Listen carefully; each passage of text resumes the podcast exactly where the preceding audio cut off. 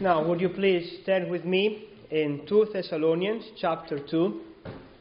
I do not have one verse as a foundation for my sermon tonight, but I would like to consider with you the portion that goes from verse 1 to verse 12. 2 Thessalonians chapter 2 from verse 1 to verse 12. And what the Apostle Paul is dealing with in this portion is the second coming of Christ, or as it puts it, the day of the Lord. That expression, the day of the Lord, it is very common in the Old Testament. If you read the prophets, especially, you will find them referring to that day, that glorious, that terrible day of the Lord. And what that day involves is, on one hand, judgment. It involves the coming of God to judge his enemies, but also to save his people. And the Lord's day, or not so much as the Sabbath day, but the day of the Lord, the day of his coming, the day when Jesus will come and defeat his enemies and deliver his people, is an important subject. It's an important truth. The fact that it is in the Bible itself makes it very important. But also because even in the days of the Apostle Paul, with the apostles still alive and teaching, there were people who were teaching false things about that day. They were saying that the day of the Lord had already come. Now, this could be understood in two ways. On one hand, that the day of Jesus, the resurrection, and all the things promised had already happened, and therefore the Thessalonians were left with this world and nothing else. Or it might be that Paul is saying that what these people were teaching is that the day of the Lord was imminent, was going to come very quickly. And so the Apostle Paul is correcting that wrong understanding.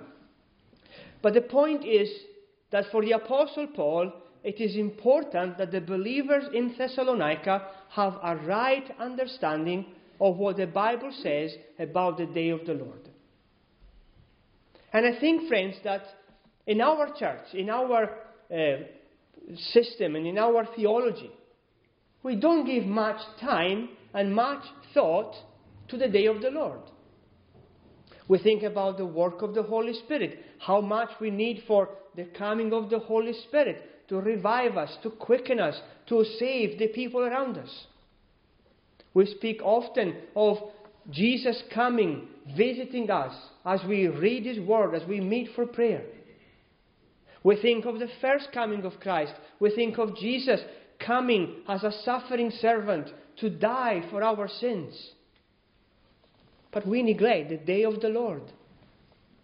The day when the same Jesus who came to die will come to rule, and to defeat, and to establish his kingdom. We sometimes think, oh, it doesn't matter what people think about the day of the Lord. It is not important. It's a marginal thing. But the Apostle Paul doesn't consider that a marginal thing. He's very concerned for the people, and he wants the people to know the truth about this. And he reminds them that he has taught these things already when he was with them. It's not a marginal thing, it's an important thing. And so I think it is important for us to consider what the Apostle Paul says about this day. And first thing, he reminds us the importance of knowing about that day. I mentioned that the Apostle Paul is concerned that the people of God might be deceived about this matter. But notice it's not just a theological concern. It's not just an academical concern the Apostle Paul has. It's a personal one. It's a pastoral concern. The idea, the teaching that the day of the Lord has already come was shaking the mind of the people there. It says that in verse 2 not to be quickly shaken in mind. What happened? The people were moved to and fro by the teaching. When Paul was there, they were listening to Paul. And they believed what Paul said. But then Paul goes away, and some other people come. Or some other people write letters to them. Or some people within the congregation has a vision and speaks and says that the day of the Lord has already come. And the people of God, instead of considering and examining that things in the light of Scripture, they believe it. And they're shaken in their mind. They are moved from one position to another one. They are not stable in what they believe. That's why it's so important that we listen carefully to what is taught. Remember the Apostle Paul praising the people in Berea, for they examined the Scripture to see if what Paul said was true. The Thessalonians were listening to all kinds of teaching. They were not just allowing wrong teaching to be preached in their church. They were listening to that teaching. They were believing that teaching. And they were led astray from that teaching. And if we allow false teaching about the second coming of Christ, about the day of the Lord, we might find ourselves shaken in our mind, tossed to and fro from one doctrine to another one. No stability, no firmness, no standing on the truth. It is important that we know about this day because this is alarming. Again, verse 2 not to be quickly shaken in mind or alarmed. Now, if Jesus has already returned, what about us? Why are we not with Jesus? Why are we still here? What about the hope of glory? What about the hope of heaven? Are we truly saved? Are we deceiving ourselves? Or is this all that the Christian faith can promise to us? Is this world all we are and all we're going to enjoy? The false teaching was not just simply moving them to believe what was wrong, it was causing them to be concerned, to be alarmed, to be worried. And false teaching, friends, is alarming because it takes us away from the truth of God, from that foundation, from that freedom that is found in God's truth. The moment you abandon God's truth, everything becomes possible. And the Apostle Paul is concerned.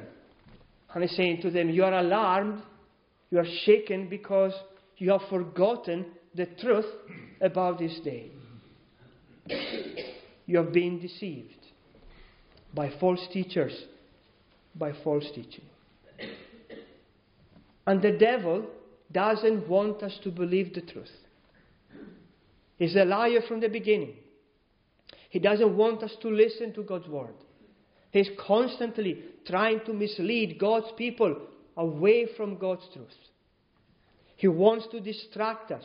He wants us to believe something else because he knows how much damage that will bring upon ourselves and upon the church of Jesus.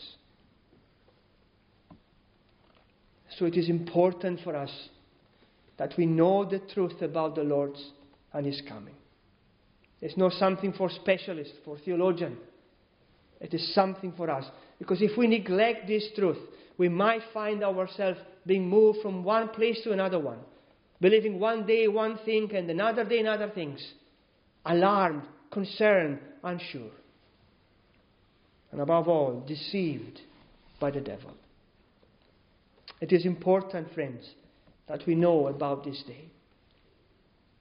But secondly, the Apostle Paul reminds us about the beauty of that day. Why do I say this? Notice what he says in verse 1. Now concerning the coming of our Lord Jesus Christ and our being gathered together to him.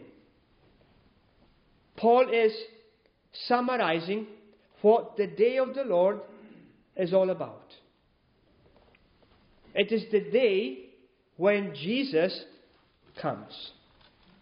It is the day when the Lord, the Savior, the Redeemer, the Son of God, returns. It is the day when instead of seeing Him by, sight, by faith, we see Him by sight. It is the day when faith will be unnecessary because we're going to see Him for whom He is. Can you see how important this day is? If this day was about the Antichrist, if this day was all about the persecution of the church, it wasn't that important. But this day is so important because it is all about Jesus. It's about the coming of the King. Now imagine if the Queen were to come and visit this community. Imagine if in April, the middle of April, you know the Queen was coming. The whole community would be up in arms trying to prepare this place to make this place as beautiful as possible for the coming of the Queen. People would be dressing themselves at their best, they would be doing everything they can to meet the Queen. That day will be signed in the calendar. And everyone will talk about that day. And everyone will be, do his part for that day. You don't want to get wrong with the date. You want to make sure that the day you have in your calendar is the day she's coming. Isn't this true about God? Isn't this true about Jesus returning? Yes, it's true. We don't have a day. We don't have a date in the Bible when Jesus returns. But we are told again and again that He is coming, that the King is coming. And we have to prepare the way for the Lord's coming. We have to be ready for the coming of the King. And this is not just a threat, this is a privilege. Meeting the Queen or some other authority would be a privilege. Yes, there is the responsibility. You want to make sure all is perfectly done, but what a privilege to speak to Her Majesty. What a privilege for us when Jesus returns. What a beautiful day that day is going to be. The day when Jesus comes. The day we are all waiting for. The day every Christian longs for. The great wait is over when Jesus returns. Aren't you excited about that day? And of course, there is an element of concern standing before King Jesus, standing before Him, we, hell deserving sinners, we failing servants of Jesus, standing before Him. Yes, there is that element of concern. But what a beautiful thought. What a wonderful truth. Jesus is coming. In Revelation, you have the prayer of the church. Come, Lord Jesus. Come quickly.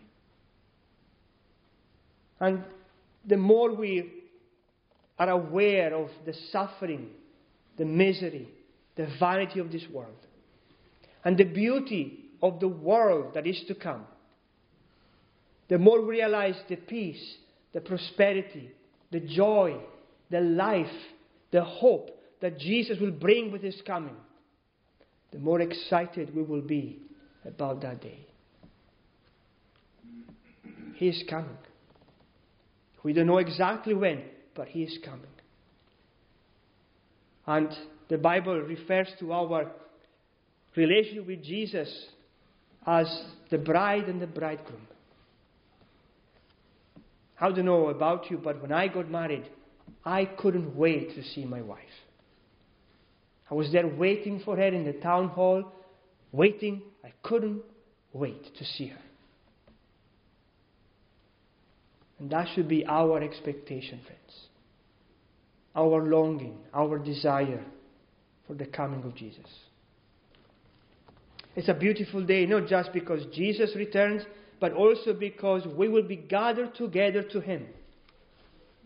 It's not just that the King comes for a day, shake a couple of hands, and then goes away. He comes, He gathers us, and He takes us home.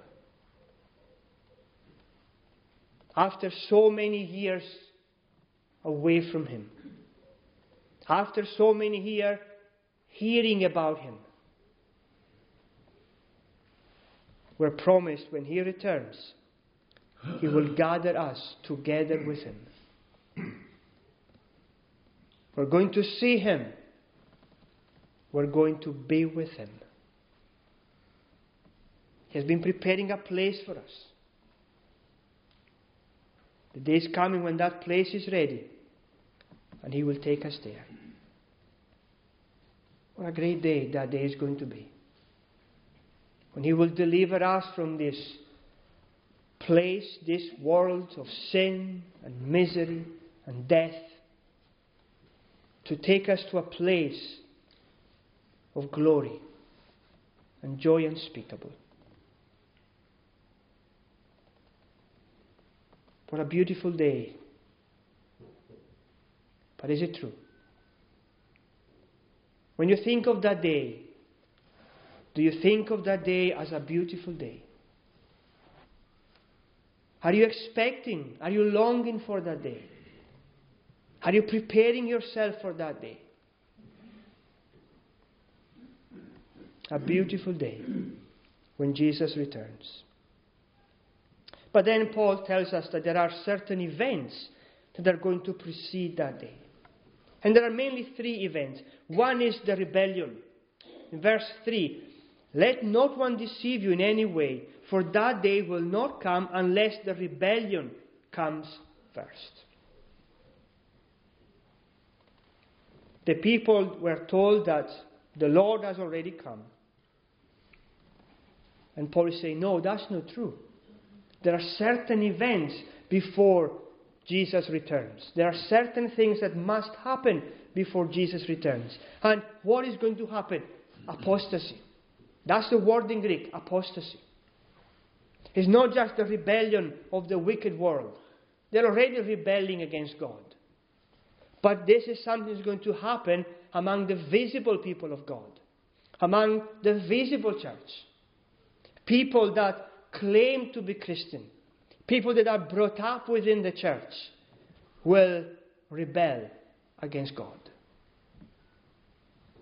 Those that for some time have pretended to be God's people, the hypocrites, the weak, they will show themselves for what they are. And after having so close to God, to God's kingdom and God's blessing, they will trample, they will destroy, will reject the Son of God. So something is going to happen within the church. something is going to happen among God's people. Churches once empty, one full will become empty. Flourishing congregation will seem dead. Empty pews and unwillingness to listen and to surrender to God's will. The apostasy has to come first. But another event that is going to precede the day of the Lord is the coming of the man of lawlessness, the coming of the man of sin, the son of destruction, the coming of someone who is evil and that will lead people to reject God, to abandon God. Someone so evil that will proclaim himself to be God, that will sit in the temple of God, that will claim divine authority and divine worship, that will lead the people to worship him.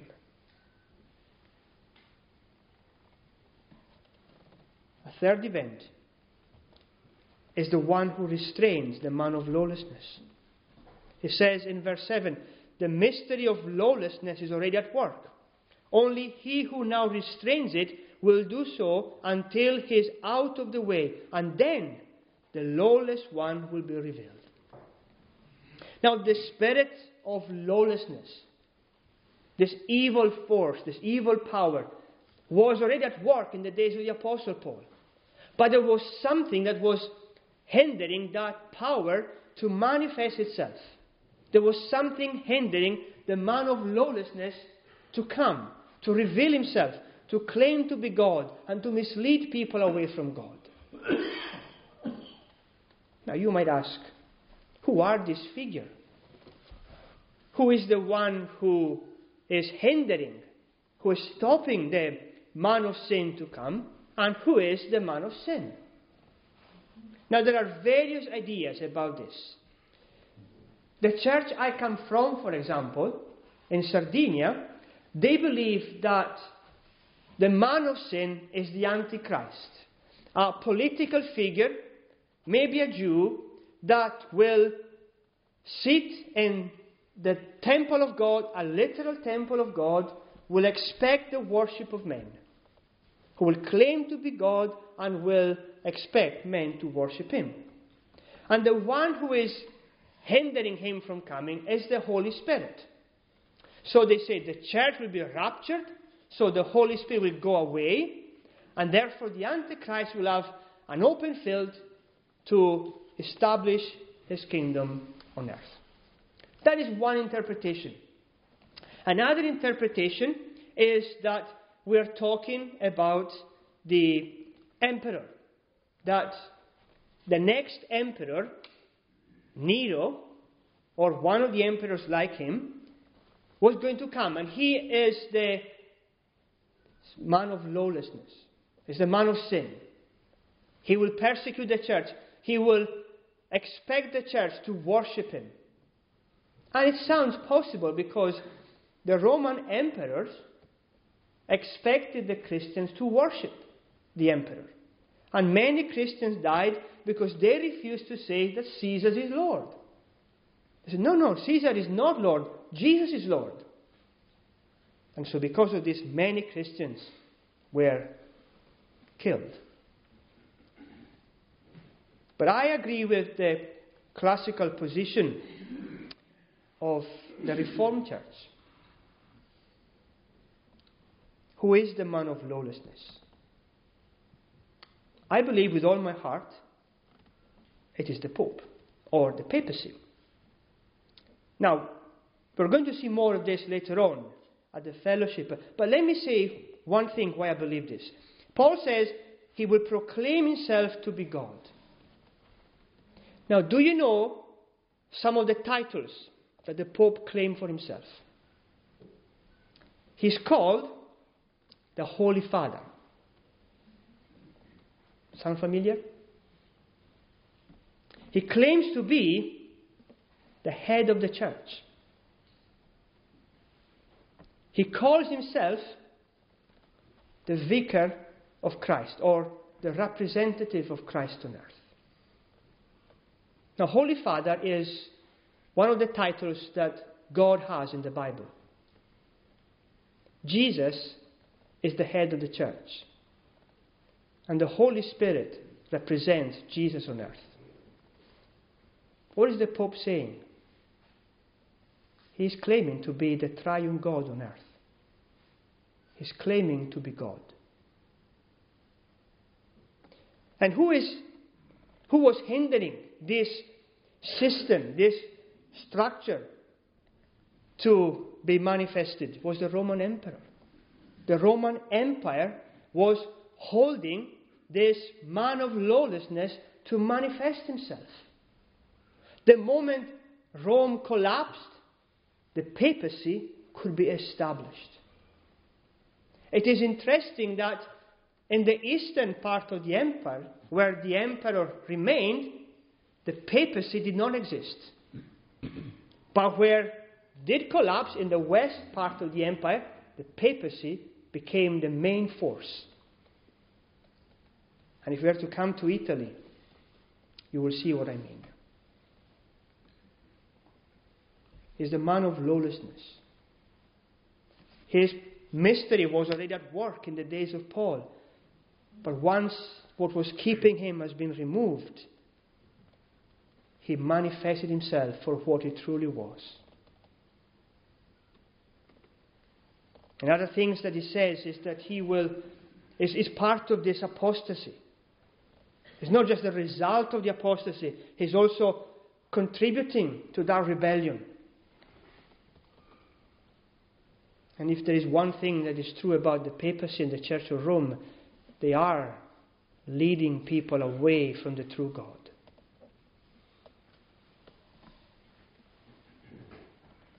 These things have already happened.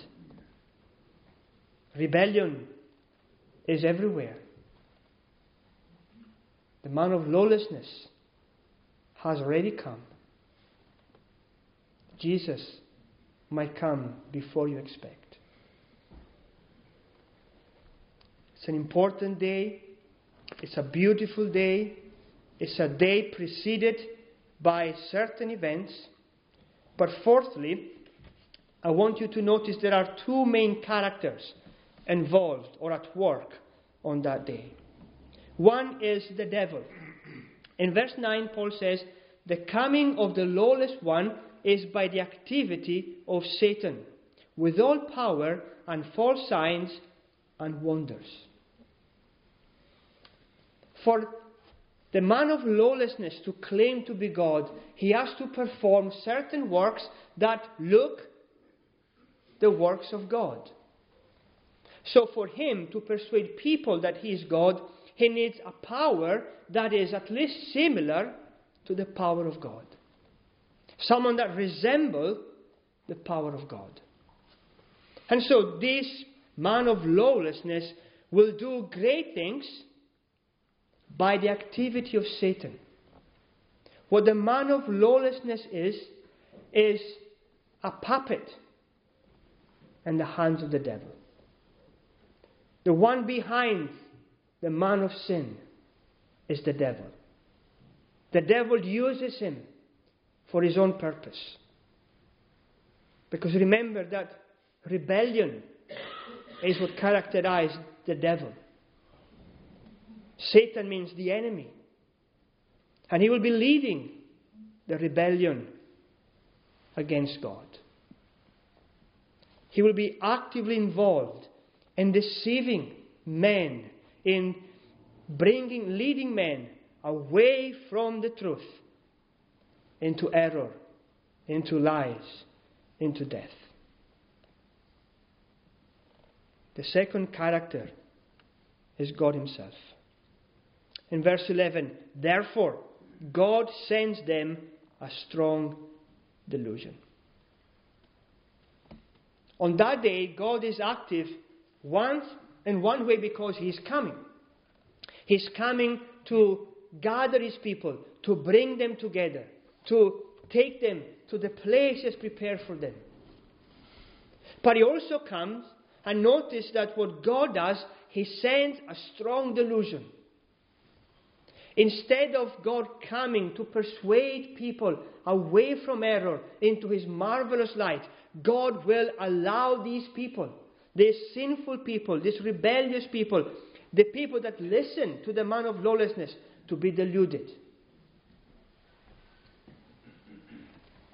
There is a day when God stops being merciful. There is a day when God stops to give opportunities. There is a day for men when it's going to be too late. That's a very serious, serious thing to say. Today, God is ready to save each and every one of us. Today, God is willing in Christ to be reconciled with us, to give us eternal life, to forgive us, to make us His children. But the day is coming when God will send a strong delusion when God will stop being merciful, when God will stop persuading people and calling people to repentance, when God will say to sinners, Do whatever you like, and see what happens. A day, in a sense, when God gave up men to their own wicked ways. A day when God passes by sinners and leaves them in their own sin. Today, God sees sinful people like us and He calls us, He in mercy delivers us from that condition. But the day is coming when God would leave us in that condition. When God will actively stop us from coming to Him. When God will send a strong delusion. When God Himself will, in, will make us to believe in the man of lawlessness and the man of sin and the devil himself. We don't know when that day is. But that day is nearer than you and I think. We don't know the moment. The day is coming when God will send a strong delusion. When God will pass you by if you're not a Christian. When God will say, whatever. So be it. No more. Paul tells us that today is the day of salvation. Today, God is revealing His truth to you for you to believe on that truth, for you to love that truth, for you to be saved.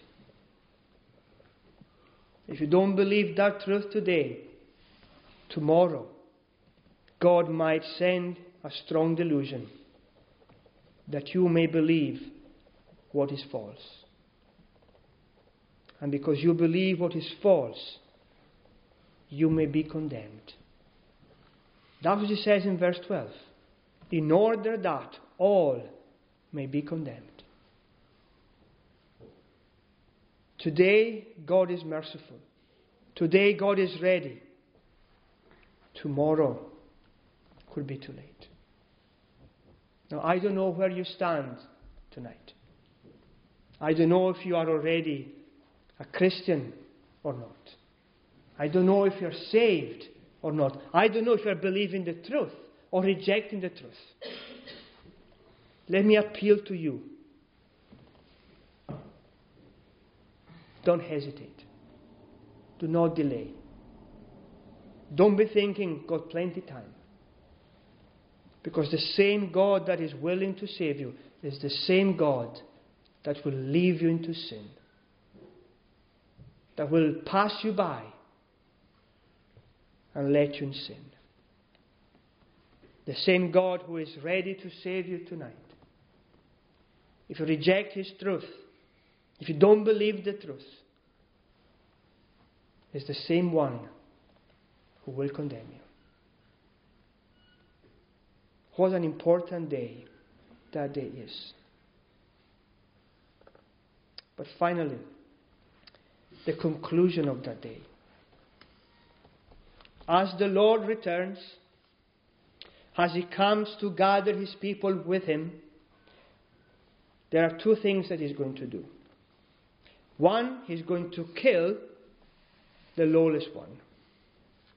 In verse 8, the lawless one will be revealed whom the Lord Jesus will kill with the breath of his mouth and bring to nothing. As Jesus returns, the lawless one will come to nothing. the splendor of the glory of Jesus will destroy the lawless one. The one who spoke so boldly of being God.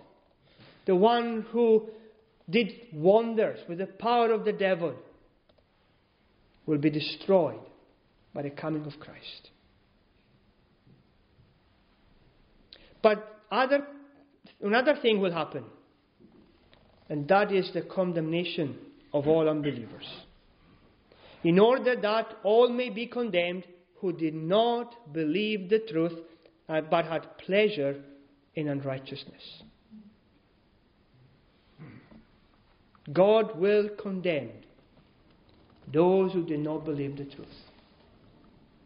Those who follow the man of sin. Those who had no pleasure in righteousness. Those that delighted in sin. Those who rejected the gospel. Who said no to Christ. When Christ returned, all of them will be condemned. Not one of them will be saved. Not one of them will be spared. All of them will be condemned. What a fearful day that day is going to be. And what we have to do, friends, is to make sure that we are ready. We don't know when He's coming, but He's coming. And when He comes, He will destroy all His enemies.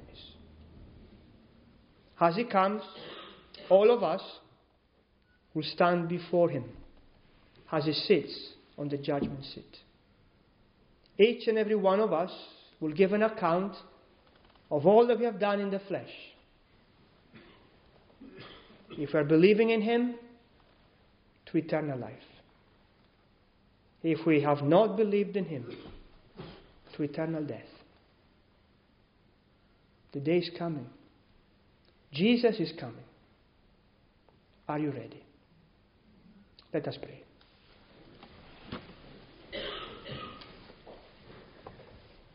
Lord Jesus, we thank you for the promise that you are coming.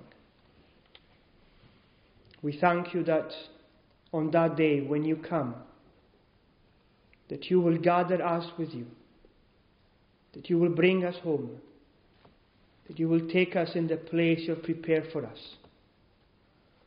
A place of joy, of peace, a place where there is no more sin, no more tears, no more death.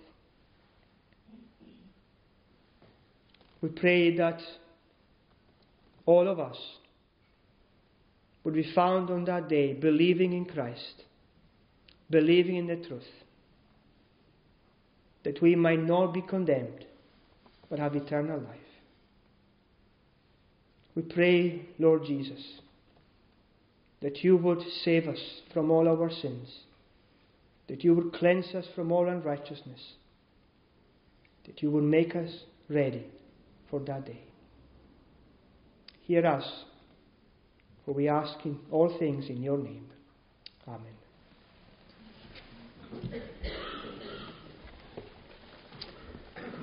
Let us sing to God's praise in Psalm 98.